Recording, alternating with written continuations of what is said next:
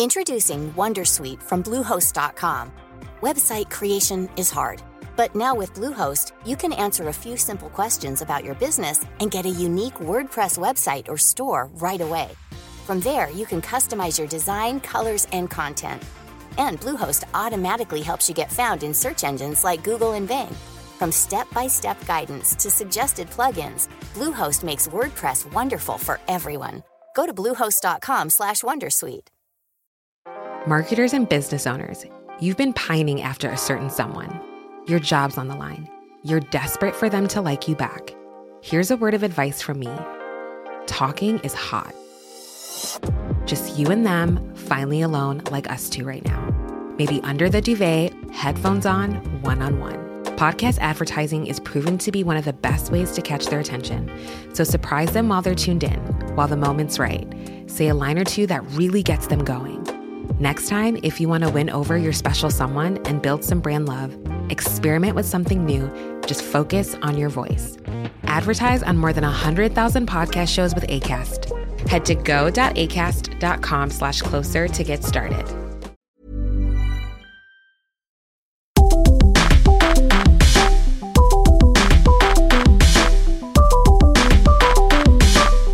Hello and welcome to the March edition of Signal, the podcast from the MediaNet. Hooray!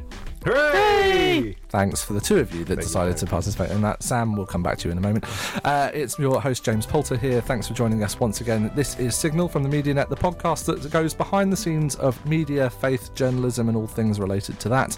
Uh, and we are here at the studios in London, uh, broadcasting from our friends over at Premier Christian Radio. And I am joined in the studio this month by an assorted cast of friends. Hello, everybody. Hooray! Oh, hooray! No, we've all done hoorays. Hooray. It's not written down for us. I didn't know. In the chair, uh, Mister Sam Hales. Hello. Now editor of Premier Christianity Magazine. Hello. Oh, that's very kind. I'm sure you did this last time as well. Uh, we're, this is very kind. We're now, we're now going to do it for every episode, I, I think. Uh, so Still the editor. Not still in I place. Haven't been fired yet. That, that voice that you can hear that you probably know, the dulcet tones of the extraordinary funny Mister Paul Carenter. Hello. I'm not being that funny today, so that's okay, uh, but it, it's build it down. Okay, well, if down. you can work on that, that'd we'll, be great. We'll see what we can do. Okay, and uh, my uh, good friend and colleague from the world of broadcasting, media, podcasting, and all things interesting at the B B C, Miss Linda Davies. Hello. Hello. Missus Missus Sorry, Missus Linda. Right. Sorry to your husband. Welcome back. Thanks very much. Nice, Thanks for having me. Nice to see you. I've seen you multiple times in a very short space of time in the past few weeks, which has been lovely. It's because we did a very exciting um, digital labs with the Church of England. We did.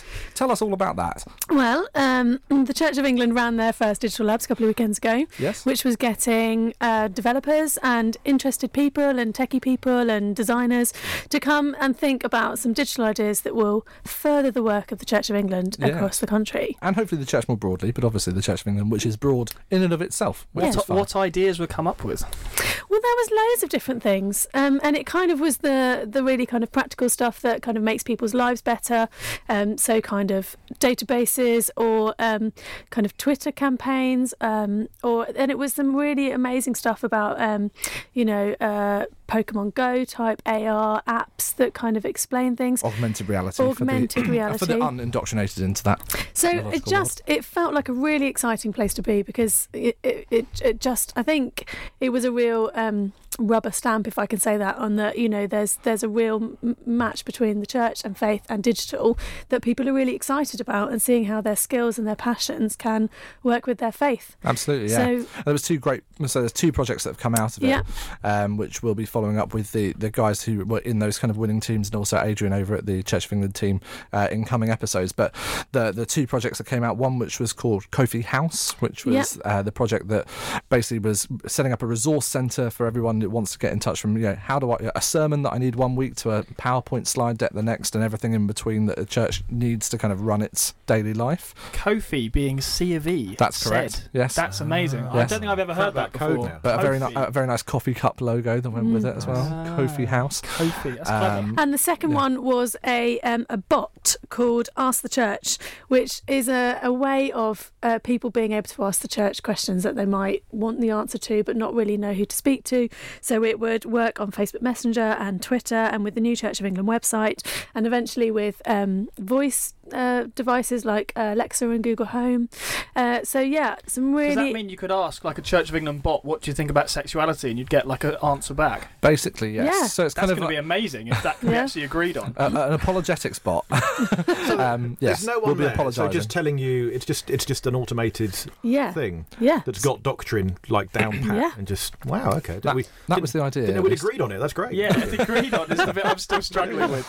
Yes, well, I have, stay tuned to following synods to work out whether or not that's, that's doable. So, um, yeah, no, it was a really exciting day, and I think for me, I was just super... I, so Linda and I were both on, on the judging panel, and I think seeing just this array of different people come together from all over the country, actually, as well, which was which mm. was great. And then the following event that we're going to do, I think next year, will be up in uh, probably Manchester or Leeds, one of the kind of northern northern powerhouse type cities, which we'll talk about more coming in a moment, uh, around yeah, just bringing together a group of technologists, people that love media, marketing, all sorts of different areas, and just kind of getting in a room for a whole day. Um, and it was like a full, full-on day, wasn't it? Yeah, and it was really great for me to kind of find out what people felt was really important. There were a lot of issues um, uh, around kind of...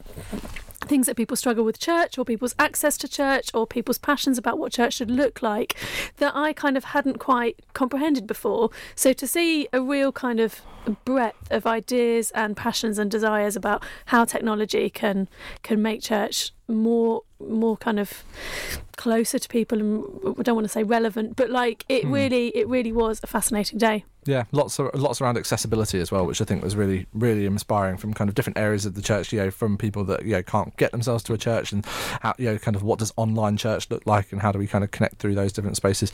Really interesting Really interesting time. So yeah. more to come on those projects uh, coming up, and we'll uh, be following up with the teams that won on the days uh, in coming episodes. Paul, you've been out and about, or planning to be out and about, haven't you, since we last spoke? Uh, yeah, a bit of everything. Life on the road, gigging, comedian, and all that sort of stuff. So I'm I'm, I'm planning. I'm doing a tour with the Bible Society, uh, which we're sort of planning, writing, booking in at the minute, and that'll be in May, June, July, I believe. Um, around about doing ten, twelve dates all over the country. Normally, I like to con- stay close to Guildford, um, and I don't like to travel much, but. So this is going to go as far. I think we're going Hull, Preston, Cardiff, Jersey, wow. that sort of stuff. So the really, far. the really glamorous spots. Putting the miles in, absolutely. Yeah. So that's the greatest story ever toured, and it's going to be uh, myself and a preacher and a musician, and doing the whole Bible via comedy and preaching and things like that. When you're on the road, are you kind of a, a penchant of the, the travel tavern? What's your kind of travel tavern of choice? I love a. Um, Uh, well, if I'm if it for food, it's, it's got to be Harvester. Obviously, okay, solid salad bar. Um, Absolutely. I've, um, I'm doing a gig. This is a typical my life at the minute, right? This Saturday, I'm doing Aylesbury. Rock and roll. Oh, come on now. Uh, Saturday night, and then Sunday morning, I'm doing the standing in for the Sunday breakfast on B B C Sussex down in Brighton. So I've got a window of about three and a half hours sleep. Uh, so that will be a day's in at Cobham. Oh wow! I saw a news story just before I left. It might not be true because I literally just saw the headline. Hashtag There's a petition. Fake news. Yeah, probably. Sorry about this. There's a petition to rename Aylesbury to Aylesbury. Aylesbury? Yeah, to um, kind of recognise... Is, is he from there? I don't think so. I think he's from Brixton. Well, don't anyone um, someone get on the Google. Can I just say, I live in Penge, and our local Zizzy's has been redone with David Bowie stuff everywhere, because where the Zizzy's is in Penge is some connection to David Bowie. So I'm claiming David yeah, Bowie. Yeah, he was born Penge. in Beckenham. There you go, Beckenham. Yeah. Penge, Beckenham is kind of pretty much the same part of the world. If anyone needs a rename, it's Penge, I think, isn't it? It sounds like something you clean a toilet with, doesn't mm. it? It's it's not a great name. Hmm, interesting. According to an article I have here from the Bucks Herald, David Bowie once played an experimental uh, experimental gig at the Friars Club in Aylesbury in September nineteen seventy-one uh, to see, he, to see if he it. could cut playing it live. And after the gig in the Friars dressing room, he said to Woody Woodmansey, Mick Ronson and Trevor Boulder, "This was great tonight. Let's form a band and go out and do it properly." So apparently that's maybe wow. the uh, connection wow, to birthplace of birthplace of Bowie, but not.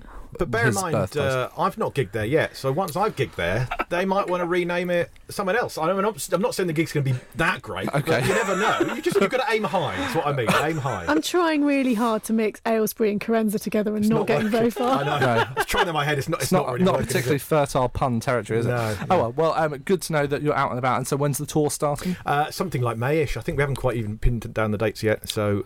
bit of that then. And okay. uh, not going out Friday nights, no, Thursday nights at the minute. So there you go. Absolutely. B B C One, have a bit of that. And I've got some children's books just come out last week. So it's all go. Classic Carenza week. Go. And in between, in between, you know, kind of coming in here, spending time with Sam and I, mm. um, you know, this is the, the life that you lead day to day. You're out, you know, literally wandering the, you know, kind of the plains of, of comedy. Literally wandering the plains of the motorway service stations, the, uh, Excellent.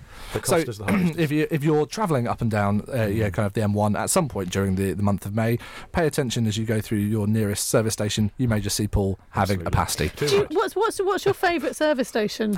Uh, oh, there's no. that lovely one up on the, uh, the, the question M six, we're all it? asking. Got, it is, isn't it? Well, the, the M six's got a lovely one with the farm and the little farm oh, shop. Oh, yeah. Is it Tem? No, I'm, Temby. No. Yeah, something like yeah. that. I'm not up there that often, but it's classic. Brilliant. Oh, it's vintage, isn't this it? This is uh, probably not core to the usual content of the show for new listeners. Uh, this is usually a discussion about faith in the media, but, we, you know, we can also do a spin-off show. We need a spin-off. Your favourite service station? Yes, service station. Uh, Sam, what's your favourite service station? I have no idea. I don't travel enough to answer that question. South Mims. South Mims is pretty bad. solid. Yeah.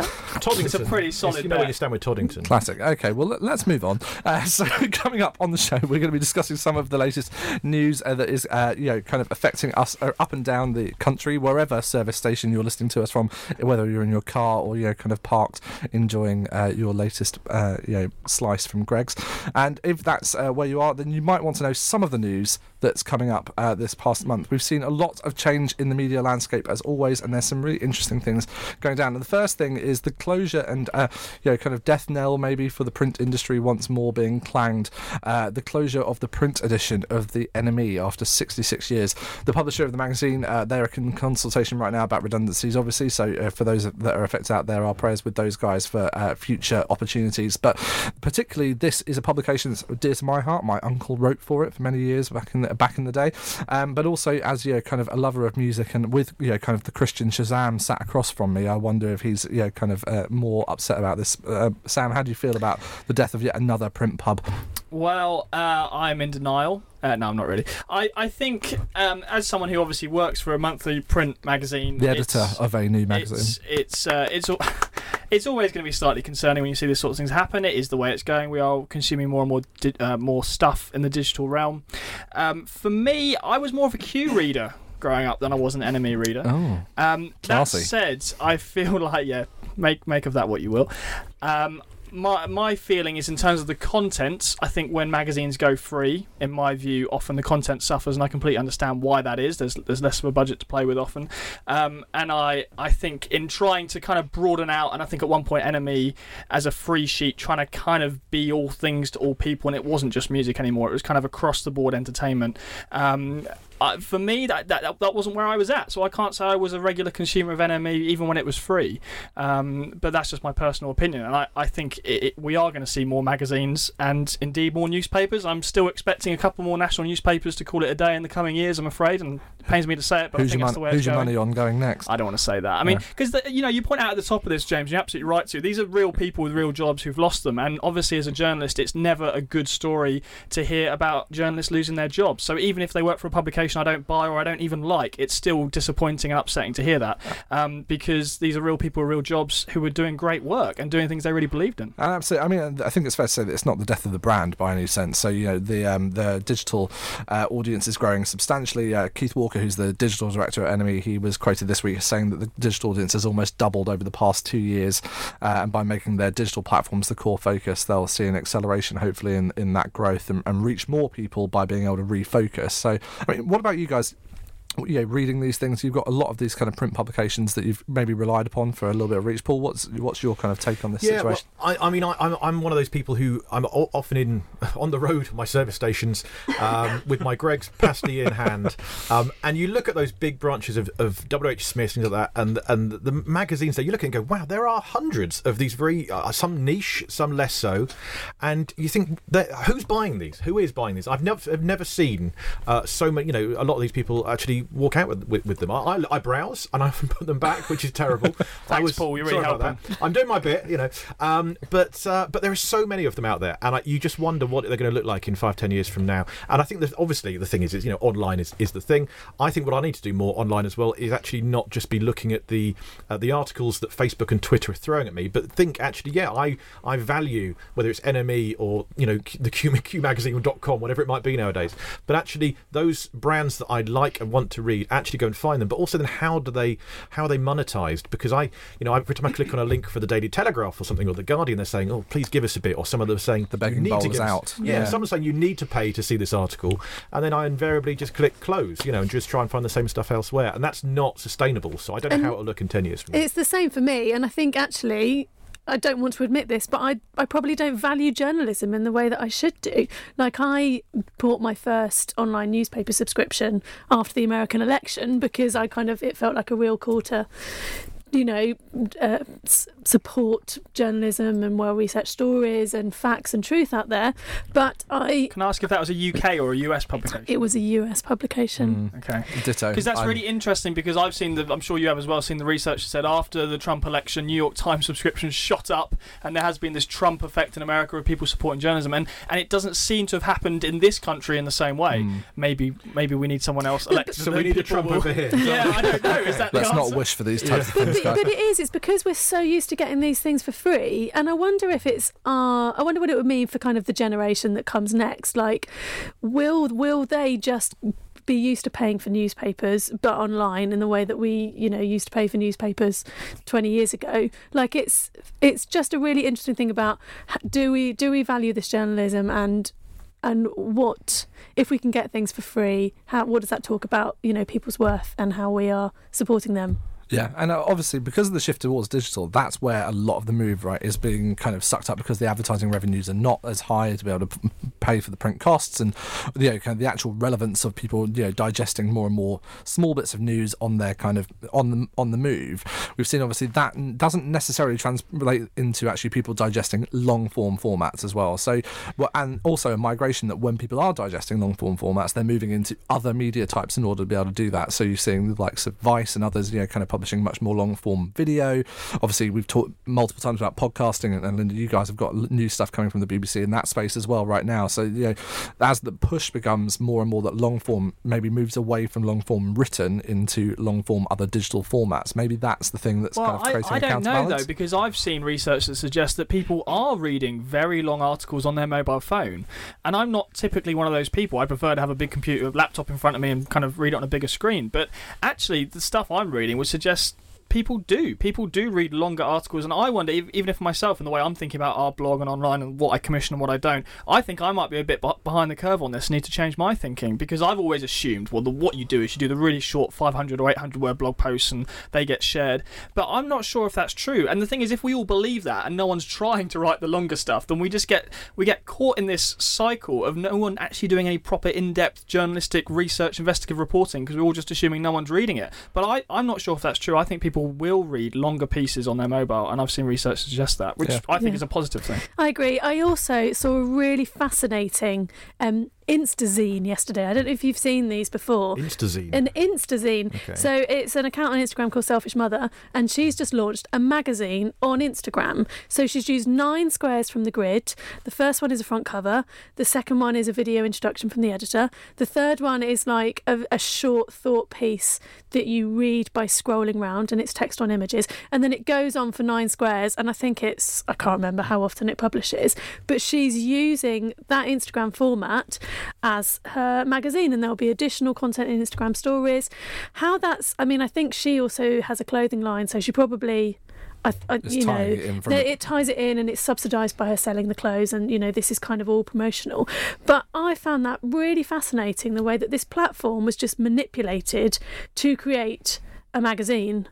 um, mm. in a different way. Absolutely. And, you know, yeah. just the changing face of what journalism means and how it looks, I think is, yeah, that we, for uh, me was fascinating. Yeah. We've clearly got to think outside the box a bit and think, how are things changing and how can we use the new uh, formats we have? I didn't. I was just thinking, the way, Sam, you just said that um, uh, that you're used to, you may be behind the curve commissioning uh, blogs of five hundred words, and people aren't really wanting those. This is uh, three days, I believe, after you asked me to write a blog for you for five hundred words. And so clearly no one's read it, and you think, ah, I don't no, want that anymore. They don't want that. All. You'll be pleased to hear that the five hundred, eight hundred words blogs I typically commission do get a lot of traction. And yes, Paul, your excellent tribute to Sir Ken Dodd That's can be read at premier christianity dot com. And actually, it. you know, on that There's point, I, I were, no, in all seriousness, I, I learned through reading Paul's blog something I didn't know about Ken Dodd, which is that he was against using blasphemy in his jokes. And the quote was, um, I think my God has been very good to me, which I found mm, very heartwarming yeah. from Ken mm. Dodd. It's so, so actually, sad. So that so that's that stuff, the five hundred, eight hundred word blogs, they do get traction. I can show you the statistics that show these things get shared, they get read. All I'm saying is, on top of that, should we start doing some? I mean, we already do some longer format stuff, but I, I've been interested to see that the longer format stuff can do well as well. And like I say, I just find that heartwarming, because the thing is, it's not. I don't think. I mean, this is a very bold statement. I don't think it's good for our democracy if all we're consuming is very short, soundbitey tweets and really short articles. I don't think that's good. I think we need people who are going to think through big, serious, complicated issues. We need good journalists to investigate that. And you know, if you want that to happen, then I guess my plea would be spend some money and take out a, a, a subscription, whether that's on. Online or in print, just something where where journalists are being paid for their time so they can look into things mm. in depth. I mean, I'll give a, a shout out to BuzzFeed on this point. The whole Russian spy mm. thing that kicked off. How many people knew that six months mm. uh, six months ago, back last summer, BuzzFeed did a two year long investigation into all of these deaths on U K soil, which seemed like they had Russian interference and weren't investigated. This only kicked off very recently, but actually investigative journalists were researching that for years and it didn't get traction. So we need to support those journalists who are who are finding these stories before they even hit the mainstream. One of the things I think that I, I worry about mostly with the, the decline in print distribution, also the adoption of it, is that it's the discoverability of new stories and interesting stories, and, and the kind of the ability for these niches to actually have, you know, kind of pride of place, because anyone can go start a niche publication online. You can go, we can go start a new podcast about, you know, kind of the best motorway service station up and down the country. but the, but the likelihood, yes, but the likelihood of ever being able to get up enough funding and backing to be able to turn that into motorway service station weekly into a magazine format. Obviously, there's a, it's a silly analogy, but I think it works. Is that there's a barrier to entry that, you know, comes with doing something in a print publication, and so therefore by default there has to be a level of quality of journalism that goes into something that reaches that level where it kind of can get that distribution in W H Smith's or, you know, kind of wherever it is that you buy your magazines, other places are available. So, you know, that they're that, not though. This is the thing, and that's the problem. I mean, Smith's is it now, yeah. isn't it? If you look at the or your local newsstand, I yeah, suppose it's there the two. Yeah, it's it's changed drastically, and so maybe the lack of distribution channel is one thing, but yeah, you know, the not being able to browse a wall of titles and be able to make that choice, knowing that basically everything on that wall had enough backing and funding behind it to be able to employ some journalists and actually put it up on a page, does give us a slight problem. I, I've encountered this a lot in the past couple of weeks since the Guardian changed their new weekend format to kind of go into the, the, the tabloid edition. Um, you know, I'm finding myself buying into, you know, kind of buying the, the weekend papers again because the formats are much easier to digest. Mm. And actually, the discoverability of stories that I wouldn't have otherwise paid attention to because they're just a click and a scroll away does have some. I mean, do are you You guys still consuming a weekly, daily paper? Is that something the, you pick up? The way that I consume my uh, written, printed journalism is I do subscribe to The Week, the yep. uh, uh, you know, which collates together yes. um, uh, lots of different newspapers, and I find it's a great way of working out. Right, okay, the Telegraph said this about it, the Guardian said this about it, and that's been quite nice. Um, they, they, I think, then have their own challenge. Uh, that in more recent years, they're going, ah, oh, well, do we just draw these feeds from national newspapers? Is it other websites? Which are the trustworthy websites? And it's a discussion I know you've had on this podcast before. Before, which websites do you actually go to and do you trust as as a news supplier, really, and which ones do you not? So that's a constant ongoing thing as well. But yeah, I think it's like that. I find a great way of digesting stuff for me. But again, it's there's a mix in there of the short and the long, and and it all depends on on the idea. Sometimes things are best in a tweet. Sometimes you need these two-year BuzzFeed investigations. Sometimes things are like the serial podcast, and sometimes it's something a bit more bite-sized. So you just need the outlets though, so you can actually get get hold of these things. But I do think, and I and I guess. Yes, this has always been an issue to some sense, but we have so much more power to choose the agenda that we're interested in now than we than I, I think we ever have before. And I think that is the danger, that, you know, why would you sit through a news bulletin that tells you about an election in France if you're not interested in an election in France? And you do need somebody or something to say, no, this is really interesting and this is the reason why and this is why it's going to affect you. Mm. It's probably been the case for years, but it does feel more than ever I can choose exactly what news I want to consume and that will not be challenged. Yeah. Well, I mean, up until recently, I would sort of defend the B B C and say, well, this is why we need the B B C, because they they do this, right? You you look at a bulletin, they will talk about the French elections, whereas others are apparently, you know, perhaps more reluctant to do that because of advertising or whatever. But now, actually, even with the B B C News app, you can say, I just want articles mm. about sport and France and nothing else. I mean, I don't know who that person would be, but even so, you know, you can customise the news you're receiving on the B B C News app. Um, and I, I guess, like you, I have some mixed feelings on. Is that a good thing? Um, in some ways it is. In some ways it is, because I don't care about sport and I can get rid of it. But then you think, if I can do that with more important topics, is that a problem? Interesting. Well, we will see how, whether or not this, you know, trend continues, and you can start putting your bids in now to Sam on what you think of the national newspapers is going to go under. I'm sure he'll be very excited to hear from you. It's talking Just about... look at the statistics. They're freely available online. It's very worrying. Uh, talking about other major national institutions and the changes that might come to them, we've also seen news in the past couple of weeks that the uh, bids to attract Channel four, where they're going to relocate their staff, is now definitely confirmed that they'll be moving out of London, and uh, there's a couple of different towns in consideration at the moment. Um, potentially uh, out in uh, Wales, and then also up in the, the north of England as well, as we looked at moving people out. Channel four have uh, confirmed that their Victoria location will change, and three hundred staff will be moving out of London uh, to make way for the flagship location uh, somewhere else in the country. Uh, how do we feel about the, this kind of move? Obviously, uh, Linda, you guys at the B B C have obviously been through this with the move to Salford, and obviously uh, now a number of years of that being bedded in. Do you think that it's right that we see Channel four following the similar suit? What, what kind of productivity um, is going to come from that? Well, I think I mean, uh, obviously at the time it's a massive decision for a lot of people to make. It's very unsettling. Um, but in the long run, I think if these things are getting new voices and different voices in broadcasting, then that can only be a good thing, really. Um, you know, it's hor- it, personally, it's, it's disruptive. But, um, yeah, I do think there's a real benefit. I mean, I think that's why local radio still continues to thrive. And, you know, with the, with the bad weather recently, everybody was reporting how brilliant it was. Um, you know, the stats for local radio were just went through the roof.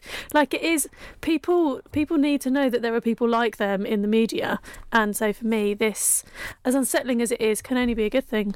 Paul, you, you do a lot of local radio, and you've been out and about around the place to kind of be interviewed from place to place. Where, where would you, if you had your money to go put Channel four's H Q somewhere else in the country? Have you got uh, Guilf- any other? Guildford would go. I think we've got lots of uh, M D offices. Uh, that'd be fantastic. Actually, and funny you say, I'm, yeah, like I said, I'm, do- I'm hosting the uh, B B C Sussex and Surrey uh, breakfast on this Sunday, and they said the forecast is for snow. People, you cannot get enough of snow on local radio. They love it. They're tuning on in. Come on, come on, the snow, uh, just for local radio purposes. But in terms of Channel four, as you, as Linda said, it's it can be very unsettling at the time, of course, and so uh, we, we're in no way diminishing that.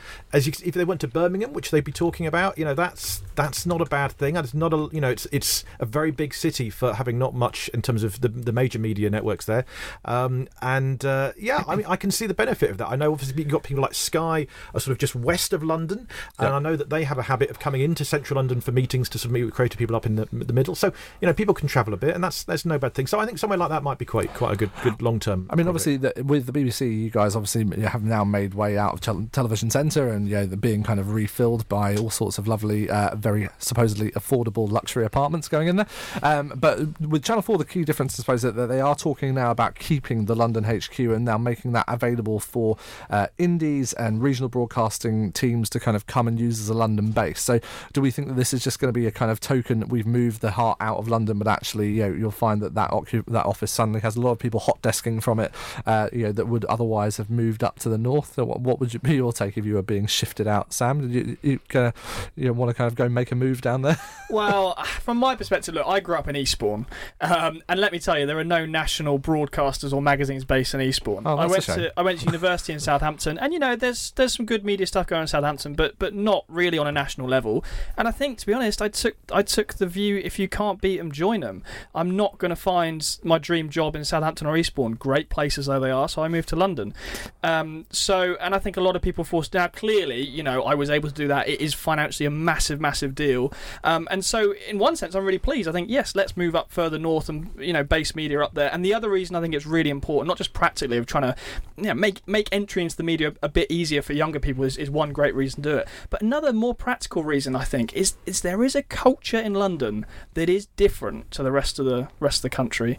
And I think this even goes to the heart of the media not really not really seeing Brexit coming to the extent it should have done, not really seeing Trump coming to the extent it should have done, not seeing the financial crash coming at all. Mm. I think there is a London culture. I do. And I know people talk about the liberal metropolitan elite and, you know, I don't want to sound too, uh, you know, right-wing or whatever the phrase is. You know, I, I accept that sometimes that could be an unhelpful phrase, but there is some truth in it. There is some truth that there is a particular culture and mindset in London that's not found in the rest of the country. And if particularly national broadcasters want to be representative of the whole country, I think it's a very good thing to move out of London. And I think it's less about the physical location, it's more about the voices. So, you know, you can move the entire of Channel four as it is to Cardiff, but if you don't get some people in that care about issues in Cardiff or speak for the youth in Cardiff, then you've got, it's kind of a pointless exercise. Somewhat of tokenism, if you yeah, it's it's how do you it's how do you bring in those representatives from people all around the country? That's the big issue. You know, we can you can work from anywhere nowadays, really, can't you? So, you know, your physical basis. We all know James does. We certainly can. I'll work from anywhere that gives me a desk, some Wi-Fi, um, and even here, coffee. He comes here and I, I will be takes here over time. My desk. I do try from time to time. Well, in terms of news, then there is a lot uh, afoot, but w- let's turn our kind of thinking now to the world of entertainment, which is uh, particularly where two of our friends here uh, spend a lot more time. Uh, I want to talk first of all about some of the uh, changes that we're seeing over in the podcasting landscape. Uh, yeah, we've got a couple of new things apparently coming from the Bee. We tell us a little bit yeah, about what's coming in? Yeah, the Beeb's doing loads of podcasts at the moment, so there's lots of um, new podcasts, some original, so these are podcasts that haven't been broadcast on air. So there's one called The Boring Talks, which is all about, um, there's a conference called The Boring Conference, which talks about the history of wooden pallets and various things like that. So that's out at the moment. Yeah, I mean, podcasting is still so new and I think has still got... Uh, a very specific audience. I don't think it's, I know we talked about this last time, I don't think it's a mainstream behaviour, but the beauty of it is it can be really niche. And so, um, yeah, I think I think it's great that the B B C are doing some new ones, but I think it's also great that lots of other voices are doing new ones. And you but know. You're particularly pushing into things like original comedy as well. So, yeah, yeah, yeah. You know, those kind of voices kind of coming in. I mean, what's the thinking there about making that more available? Because up until now, obviously, yeah, comedy on the B B C has been somewhat limited into different buckets. There's a couple of places where it pops up in the schedule day to day. Well, but radio have more. Does it have more life? I suppose as a podcast, is there an opportunity to grow something more that's different there? I think it's just about it being in places where people can take it with them. So that's the great thing about podcasts is that you're not tied to a, a schedule, yeah. um, and you can consume it when you want to, and you know it doesn't feel out of place because it doesn't have you know time references or the news halfway through it. So I think it's that. I think there's also something about um, uh, with a lot of original stuff, you can bring in new voices. And you can give people this opportunity. So yeah, I think there's a lot of there's a lot of potential and a lot of excitement. Two, two of the best things the B B C does is the Now Show and uh, and the the News Quiz. And the last time I listened to those live was when I was about nine years old, and my dad was driving the car and he had it on the background. And Introducing WonderSuite from Bluehost dot com. Website creation is hard. But now with Bluehost, you can answer a few simple questions about your business and get a unique WordPress website or store right away. From there, you can customize your design, colors, and content. And Bluehost automatically helps you get found in search engines like Google and Bing. From step-by-step guidance to suggested plugins, Bluehost makes WordPress wonderful for everyone. Go to bluehost dot com slash wondersuite. Hello, listener. Is it me you're looking for? As brands, we're always wanting to make a connection, to find the person you can rely on, the one that's there every week, month, or year, and always has your back when you need them the most. It's a little like matchmaking, don't you think? With Acast podcast ads, you can filter for your exact dream audience so you can find the ideal customer for your business. The Romeo to your Juliet, the Rachel to your Ross, the Bert to your Ernie, and avoid those red flags and time wasters. Your ads can communicate with them in the most intimate way possible. A one-on-one conversation, a chance meeting in the gym, or a coffee shop. So go on, give it a try. With over hundreds of thousands of listens a month, your person is probably here. Get closer to your audience. Make podcast ads with Acast. Head to go dot acast dot com to get started. I listen to them every single week on podcast, and I just I can't ever imagine tuning in for a set time to listen to either of those two shows. But I love them. I'm a huge fan. I think they're brilliant, and and I think, you know, maybe I'm a typical younger person. I'm sure I'm sure that the older folk who consume the B B C content used to hearing it on the radio. People like my dad probably still tune in at a certain time. But I think for if we're talking about the next generation, I think the podcasting stuff really is the future of radio. Mm. Well, speaking as a as a former writer of The Now Show and The News Quiz, hey. Hey. I'm just going to stop there. I've got nothing else to say. So, Um, but I will say, when I was growing up uh, at, at school, I was part of the, like, our comedy geeks. We had four or five in our year group, and we would be uh, exchanging cassette tapes of uh, The Goon Show. I'm sorry to read that again.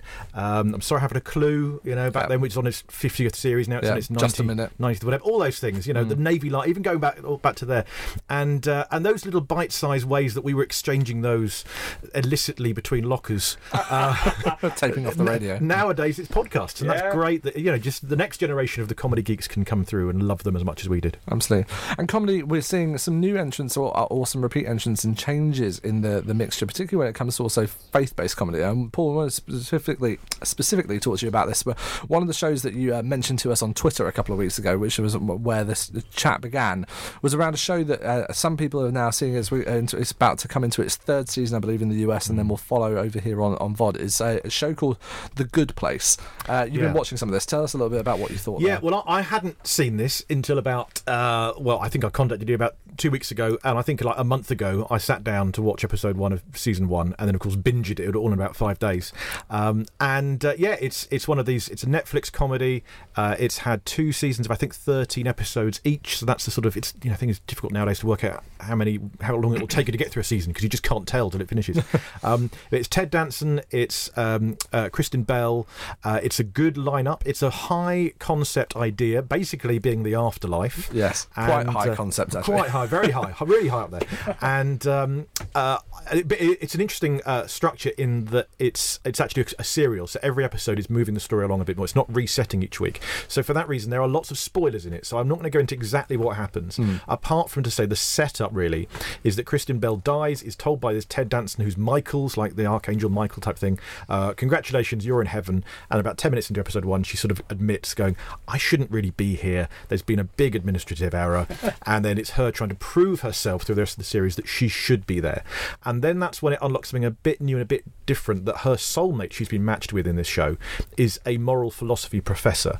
So every week then he's trying to present a her dead a, moral philosophy a dead moral philosophy professor, and every week then he's trying to present her a different sort of moral philosophy and say, this is how you can try and be a good person, because she's very selfish, she only thinks of herself, which is what selfish means.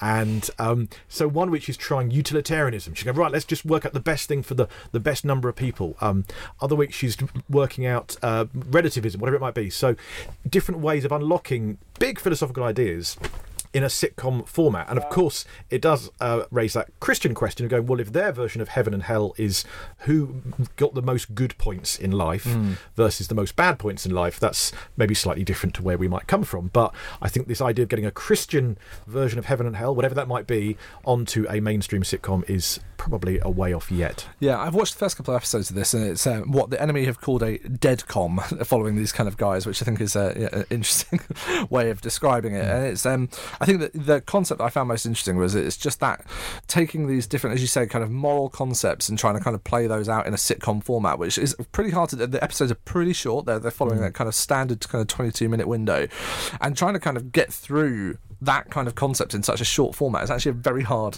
thing to do. Do, do you think it actually addresses some of those topics in a kind of credible way, or is it just a flippant kind of excuse to kind of, you know, a, a way of kind of hooking people like ourselves in to kind of go, oh, it must be a Christian style comedy, we'll just go watch it?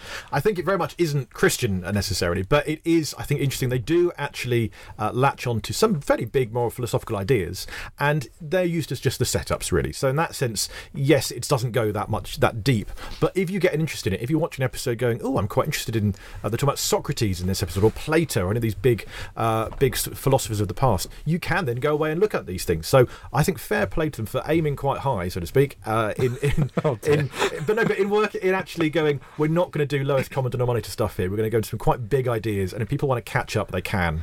And do you, do you think one of the do you think one of the um, episodes, if they're doing a different one each time, then in theory they could do one on grace. They could do one on actually mm. you don't deserve to be in heaven, but God's loving and you're here anyway. Like, that could be a legitimate philosophical well, concept. Totally. And one thing I, I, I read, they've not included this in the show, but one of the writers, I think the creator actually, who did Parks and Rec, I think, as well. Yes, and Brooklyn, Brooklyn Nine-Nine as well. Amazing yeah. um, he said that they deliberately wanted to make this version of heaven a mix of all sorts of religious ideas of what heaven could be, but then deliberately not really mention any sense of religion.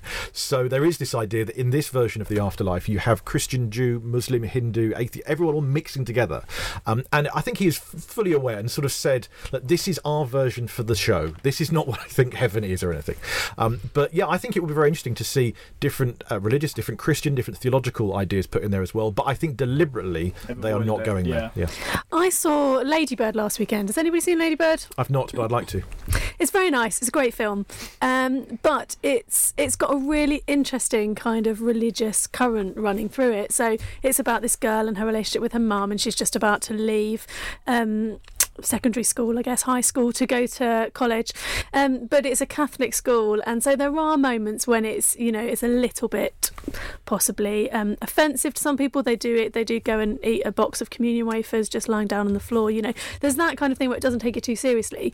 But it really struck me because it's got just a really gentle thing to say about how religions kind of, and going to church and being a part of mass, has formed a backbone in this person's life. And so there's a there's a moment at the end when she kind of chooses to go to church, and then she has a big conversation after that. And I just found it really interesting that this programme, this film even, sorry, not a programme, was um, was using religion in a way, was using Christianity in a way that kind of talked about this person's life and how it made an influence on its life, but there was no real kind of, you know, mention of it in any argumentative way or any disres- potentially disrespectful way. It was really interesting. I think that it's it follows a kind of trend of what we've seen, kind of like some uh, this slew of both faith-based movies and, and also television shows that are being picked up on places like Netflix and coming from these kind of uh, you know kind of over-the-top broadcast you know production suites, which you're not seeing from the traditional movie studios and also uh, you know kind of traditional broadcasters, because they have this ability to know exactly who might go and watch them, right? So they can make a, a, a eleven-part series or whatever it is of The Good Place first season out, and then know exactly whether or not there are enough people to watch that in a very real way, as opposed to the kind of traditional broadcasters. And I wonder if you, you know, would we see the likes of something like, you know, obviously in the past we've had things like Rev, obviously, and Vicar of Dibley that have done very well, but we don't see many of these shows coming out of, you know, U K broadcasters, for example.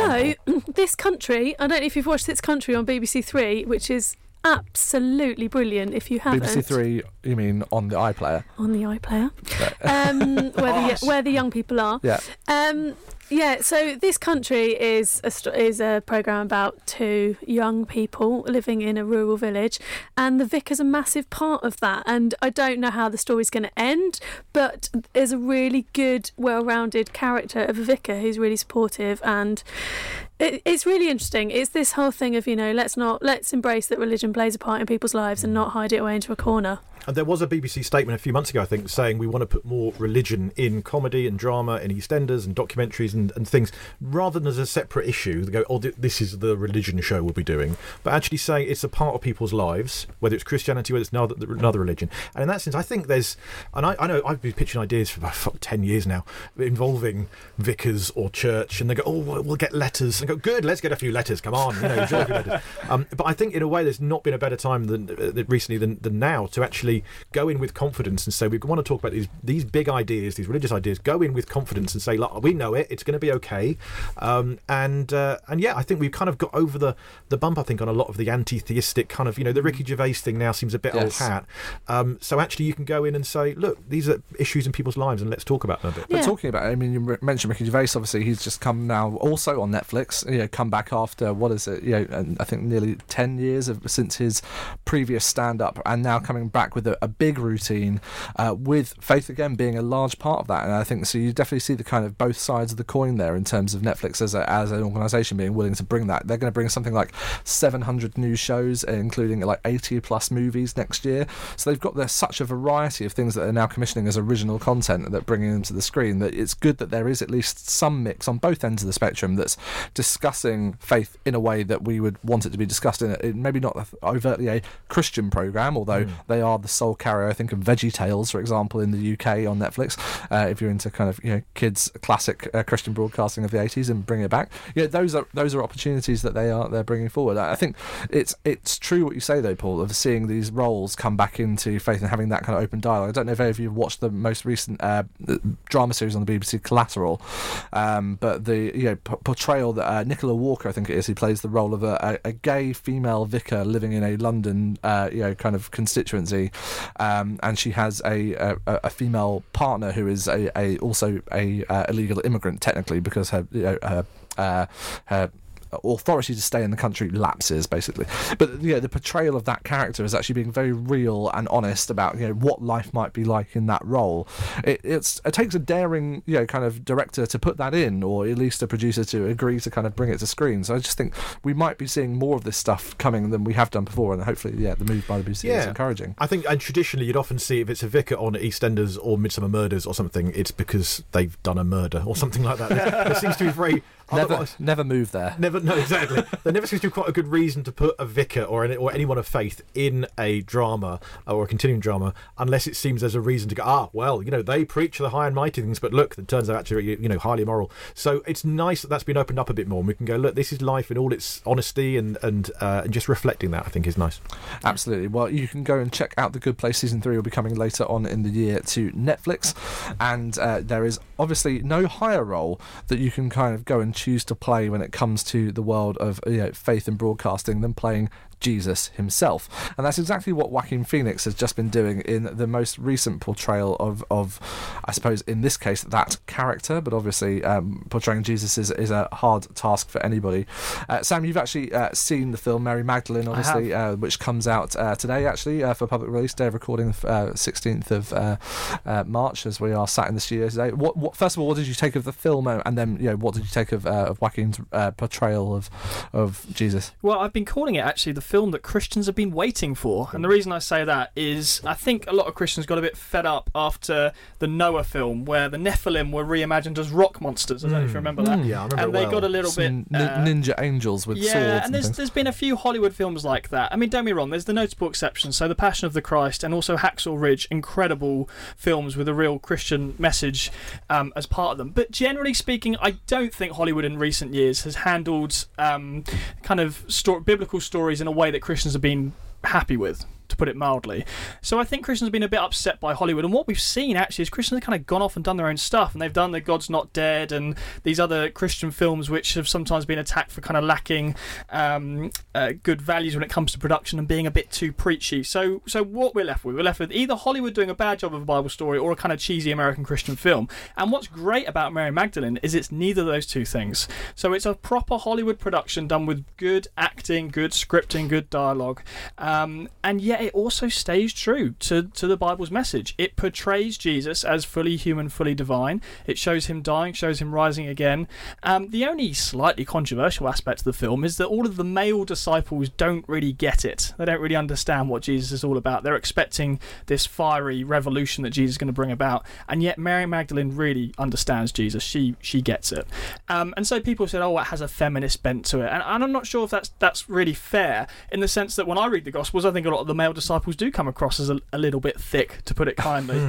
So um, I thought in general it's very good in that sense. My only criticisms have been, um, to be honest, it was a bit boring in places, it was a bit slow, it's two hours long, and maybe it's because I'm a Christian, I know how the story ends, I could kind of see where it was all going. Spoilers. Um, yes, exactly. I mean, if, you, if you've there's read no the... There's no twist ending. Yeah, there's no... But that's a good thing, right? We don't want a twist ending. We don't want Mary Magdalene kissing Jesus at the end or, or whatever. So, um, so generally I was very positive about the film. I do have to say though, I think they really messed up on the location. So they what it wasn't in Jerusalem. Well, was, was it Guildford? Yeah. It was Guildford. I've been paying for this for a while, you know. A- Aylesbury, perhaps. There's lots happening in you Aylesbury. You know what? I think if they'd done it in Guildford, it would have been better. They filmed it in Italy, and it's just so obvious. I think not just to those of us who've been to the Middle East, but it's just so obvious it was not filmed anywhere near Israel. So the setting really let it down. But other than that, production was good, acting was good. They stayed true to the Bible, so I think it's a win generally. Do you think think that the majority of the American public that will probably go and see this movie will pick up that it's not in Italy and that it's actually in Jerusalem based upon the percentage of them that have a passport. I couldn't possibly comment on that exact point. Um, I, I yeah, it, it was it was good. It was a good film. I think Christians will enjoy it. But but on a deeper level, I do also want to say that this film raises really interesting theological questions. If you're a Christian going and watching this, because it shows Jesus as at one point, for example, being quite tired after performing a miracle. And again, I think some for some people that might upset them. For me, it didn't. I thought, isn't that an interesting question? Because he was fully human. I mean, and walking around divine. Feeding five thousand people, it's going to yeah. be tiring. Mm. And we see uh, some people. I mean, some of my colleagues who saw it thought, well, Jesus comes across as a bit weak. I mean, I didn't personally get that, but I think just the fact we're having that discussion after the film of how was Jesus portrayed and what does this mean theologically and what do we mean by Christ emptying himself and does that mean that he felt a bit tired after feeding the five thousand or whatever?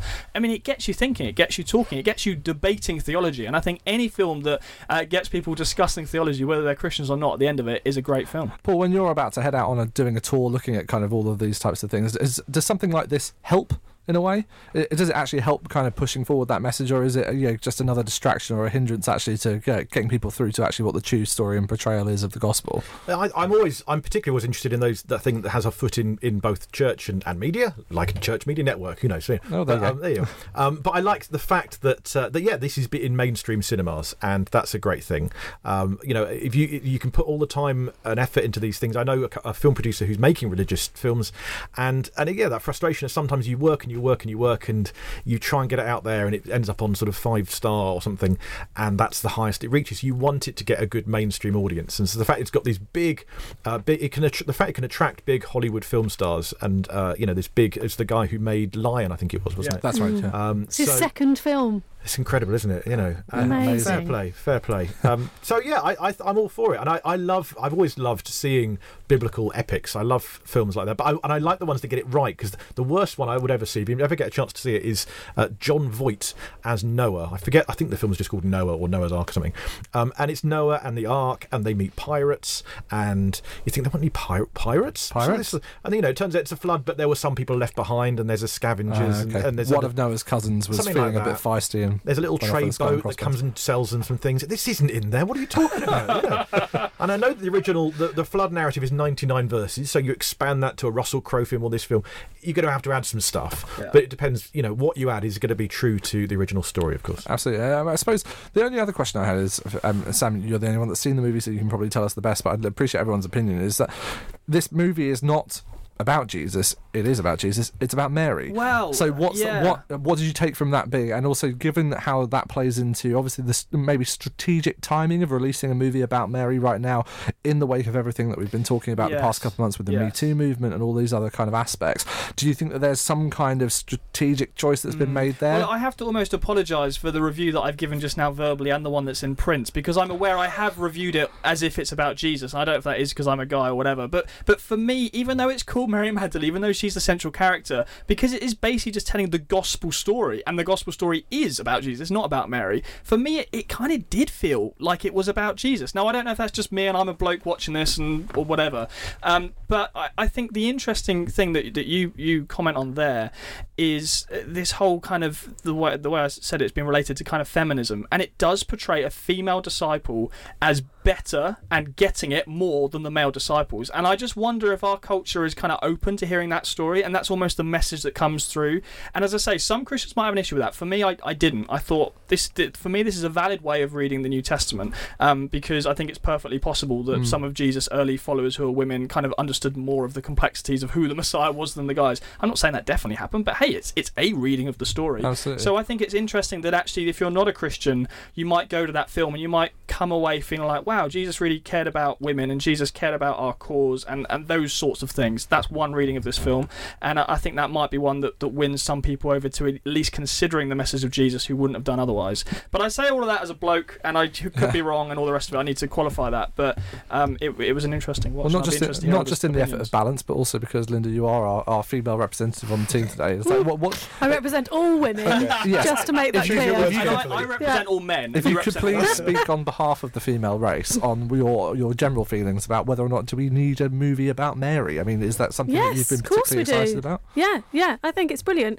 I'm trying to remember. I think there's a campaigning group that uh, they might be called the Junior Project. I might have made that up.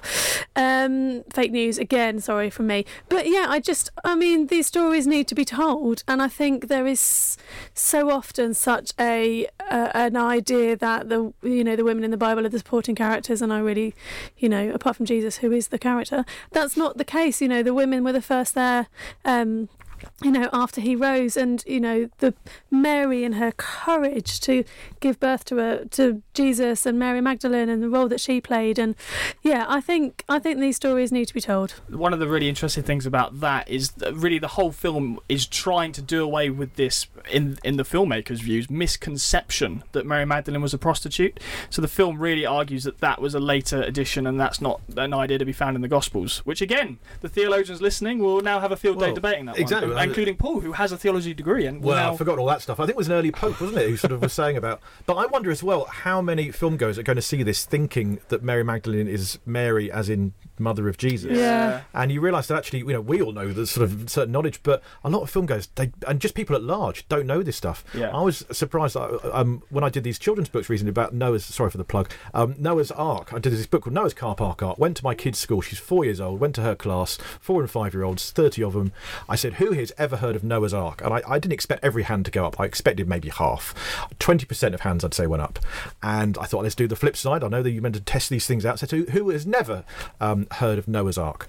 And I'd say eighty percent of hands went up. And I was just surprised that five, four and five months have never even heard of Noah and the Ark. Mm. And, and, you know, I, I expect you ask people on the street, you know, who was Mary Magdalene? And I think a lot of them wouldn't yeah. have a clue. And yeah. I, I think this is why it's important that Christians like me say, well, we do really care that when films are made, they do try and stay true to the story. Because, again, I've heard stories of people who saw the um, the most recent Hollywood production of Noah who genuinely think that's what the Bible says because yeah. they've never read the Bible story. They go see a film based on the story and they equate the two things. And so again, that's why I was pleased about Mary Magdalene, because if you're not a Christian, if you've never read the Bible, you'll go into that film and you will come out having a very clear idea of who Jesus was and what his message was. Sorry, I'm talking about Jesus rather than Mary Magdalene again. But again, the film to me was, even though it was called Mary Magdalene, it was about Jesus, why he came and what he did. And I, I found that quite remarkable. Well, we'll look forward to seeing what the reviews and uh, the popular opinion kind of sways, and maybe this one will come back up oh, again. Oh, the Guardian hated it. Uh, well, yeah, I've, I've seen uh, some of those are not particularly favourable. They're the better better uh, pictures from other parts of the uh, the media elite, but we will see whether or not everyone agrees as once we've all had a chance to watch it, and maybe we'll come back to that topic in the future. Well, um, it's not exactly a recommendation, but it's uh, up there. So coming up after this short interlude, we will be uh, wrapping up the show today with our recommendations of things you should be listening to, watching or reading in the coming weeks from things that we've been reading in the past few. Back with you in just a second.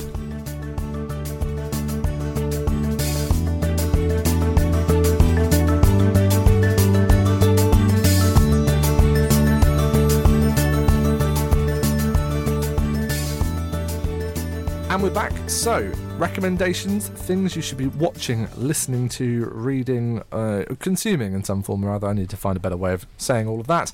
Uh, and I'll start uh, this month with Mister Sam Hales again. What are you recommending to us this month, Sam? I'm recommending a podcast episode. Very specific. Very specific. So um, this may surprise you. I'm actually going to recommend a podcast that's put out by Christianity Today, which is a magazine in America. It's not Premier Christianity. You should not confuse the two. Uh, but Christianity Today over in America. They do lest the rivalry be diminished. No, well, Christianity Today are incredible, right? I mean, they're founded by Billy Graham. You can't, you can't really beat that. Fair you? enough. So um, they do wonderful work. I'm very happy to say that, and they put out a very good podcast called Quick to Listen. But the episode that I think people should really check out is called this, and it's a strange, it's a strange title: Newsweek's Second Coming Christ Problem. This is the quite remarkable story of how um, some of the people who are behind Newsweek, who part own it, um, are part of a very strange quasi-Christian, almost, I hesitate to use the word cult, who now part own Newsweek and some of the story behind that. Um, so it's a wonderful mix of faith and um, media, which of course is what we're all about here at Signal. So I think, and it is a podcast, which again is what we're all about. So I think everyone will really enjoy this. Newsweek's Second Coming Christ Problem. Really fascinating story. It's on the Quick to Listen podcast, which is put out by Christianity Today. And just so we kind of dig into the, the, the story that sits behind this somewhat, this is because the actual... Um, you know, kind of owner is has a certain interesting belief about a different type of Jesus. Yes, I think is the summary. So the first thing to say on this is it's an incredibly complicated story, and that's and that's why I encourage people to set out to listen to this hour-long podcast that sets it all out in great detail. But basically, um, yes, in answer to your question. Okay, good. Well, I'm glad we cleared that up. Um, Paul, uh, what would you be recommending that you've been listening to whilst you've been travelling up and down the M one? Um, I, I do a lot of my reading via my ears, um, and you can drive and listen to it. It's audiobooks, they're called. They're called audiobooks. Oh.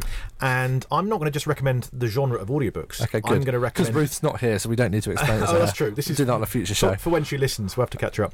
Um, so it's an audiobook by uh, Tom Bissell, or Bissell. I'm going with Bissell. Uh, it's called Apostle, Travels Among the Tombs of the Twelve. It was out, I think, last year, maybe year before, and I am slowly going through it. Um, it's a non-fiction, a travelogue. He's actually a travel writer, mostly. He's a, a journalist, and he also wrote, co-wrote The Disaster Artist, the book that became the film recently about yes. one of the worst films of all time. But he's also written this, he, he seems to have won this grant. He mentioned it in like one line in this book, where he won a grant to live in a big mansion in Rome for a year when he was just provide, had all his food provided. I thought, that sounds brilliant. Um, so he used that Lovely. time to, um, to tour around all of the tombs of apparently where the bones are of all the disciples, and so he's sort of spending a portion of the book relating their stories, and a portion as well just telling the experience of going to visit all of their tombs, really. And it's a, a fascinating, I learn lots on every page, and I recommend it. Okay, so the, the name is the, the book again and the author? The book is called Apostle colon Travels Among the Tombs of the Twelve by Tom Bissell. Available to listen to and probably read somewhere, I think so, with a physical copy as well. I mean, to me it just sounds like a, a kind of Christian version of Tomb Raider, but maybe that's just my uh, brain uh, going in that, that space. Uh, Tomb Raider also out this week in uh, cinemas. Yeah. Not seen it yet. Looking forward to it, like Lara Croft. Okay, and um, the, the video game reboot I must uh, employ actually of a couple of years ago, the Definitive Edition, which is what the new movie is based upon. This isn't my recommendation. I've not wow. seen it. I, I, someone needs to like find the off button on James. I tried to go highbrow. It's just here. You see what happens. You try and it just goes okay. low. So Christian Tomb Raider available now. Uh, Linda, what's your recommendation? Um, I've just read a really great book called Eleanor Oliphant Is Completely Fine. I think the author's called Gail Honeyman. Um, it's a really lovely book, and it deals with some really interesting themes about loneliness and um, what people have gone through, and friendship, and uh, it's just really, really great. It's not a Christian book, it's not particularly highbrow, but if you just want something that makes you cry and makes you feel better about the world, read it. It's one that's been pretty well reviewed, like all over the place, and won think, a ton of awards, and is doing very Reece, well. Yeah, I think Reese Witherspoon maybe has bought the rights to make it a film. Exciting. Somebody's making it a film. I might be, be Reese Witherspoon. Someone, someone I'm else. sure will do. So uh, yeah. definitely one to read uh, and check out. So uh, yeah, Eleanor Oliphant Is Completely Fine. Completely Fine. That's good to know. All right. Well, uh, those are the recommendations from the team. So that brings it to the end of this month's show, and uh, just to kind of forecast you forward to a couple of things that we've got coming up from the MediaNet. For most of you, you know who the MediaNet are. Uh, it's our lovely uh, crew of people that make the Signal podcast happen and uh, impossible. Uh, a U K network for Christians who work in and with the media, and we've got a few em- events and things like that coming up over the coming weeks. We're going to be doing meetups in a couple of cities, both Manchester and Bristol, um, throughout the month of June, and so if you are around in either of those cities and you'd like to either come along or participate, uh, we've got two events happening there uh, in June, and uh, a following one actually in July. The Bristol one will be, and also to forward and let you know that October nineteenth is the date for the annual conference in London. That is the Faith and Media Conference, where uh, many of us will be back there, I hope, I'm sure, uh, doing our thing once again. Paul, I think you're you're back there this year again. Yeah, doing a thing on pitching. Apparently. On pitching, yes. What will, what will we be pitching? We'll be pitching. Uh, we'll, we'll be learning how to be better pi- pitchers. Not, so you're, not, pi- not, you're not, pitching, pitching. We're pitching, pitching. Okay, yeah. Not good. Not pictures, but pit, pitchers. P- so. pit, uh, okay, yeah. Good. P- pitching, pitching. Yeah. So pitching, pitching with Paul Carenzo. Yeah. Say that three times fast, and exactly. you will get a prize. That will be at uh, one of the many sessions that will be on offer this year at the Church Media Conference, October nineteenth. Uh, tickets and things will be coming available very soon on Eventbrite. So stay tuned to the medianet dot org. Uh, you can also find out more information information about the National Day of Prayer as well as the conference all there on the website. And you can also follow along with all of us on Twitter and in the Facebook group. Uh, on Twitter, we're at the MediaNet, and the Facebook group is Christians in the Media U K. You can go find the Facebook group there and join in the conversation.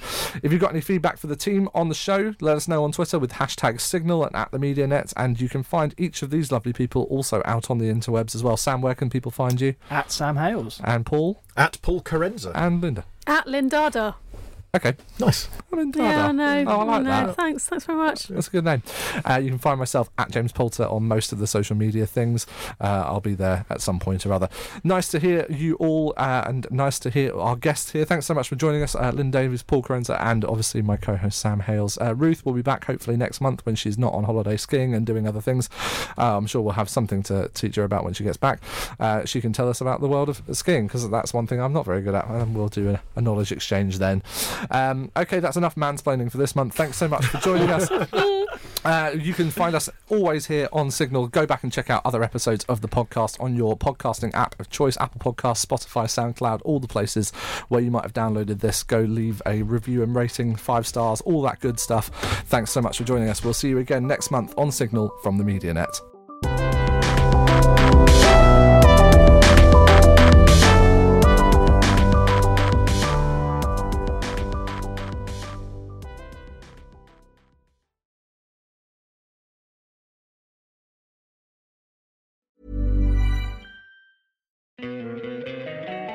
Don't you love an extra one hundred dollars in your pocket? Have a TurboTax expert file your taxes for you by March thirty-first to get one hundred dollars back instantly. Because no matter what moves you made last year, TurboTax makes them count. That means getting one hundred dollars back and one hundred percent accurate taxes, only from Intuit TurboTax. Must file by three thirty-one. Credit only applicable to federal filing fees with TurboTax full service. Offer can be modified or terminated at any time. Hello, listener. Is it me you're looking for? As brands, we're always wanting to make a connection. To find the person you can rely on, the one that's there every week, month, or year, and always has your back when you need them the most. It's a little like matchmaking, don't you think? With Acast podcast ads, you can filter for your exact dream audience so you can find the ideal customer for your business. The Romeo to your Juliet, the Rachel to your Ross, the Bert to your Ernie, and avoid those red flags and time wasters. Your ads can communicate with them in the most intimate way possible. A one-on-one conversation, a chance meeting in the gym, or a coffee shop. So go on, give it a try. With over hundreds of thousands of listens a month, your person is probably here. Get closer to your audience. Make podcast ads with Acast. Head to go dot acast dot com to get started.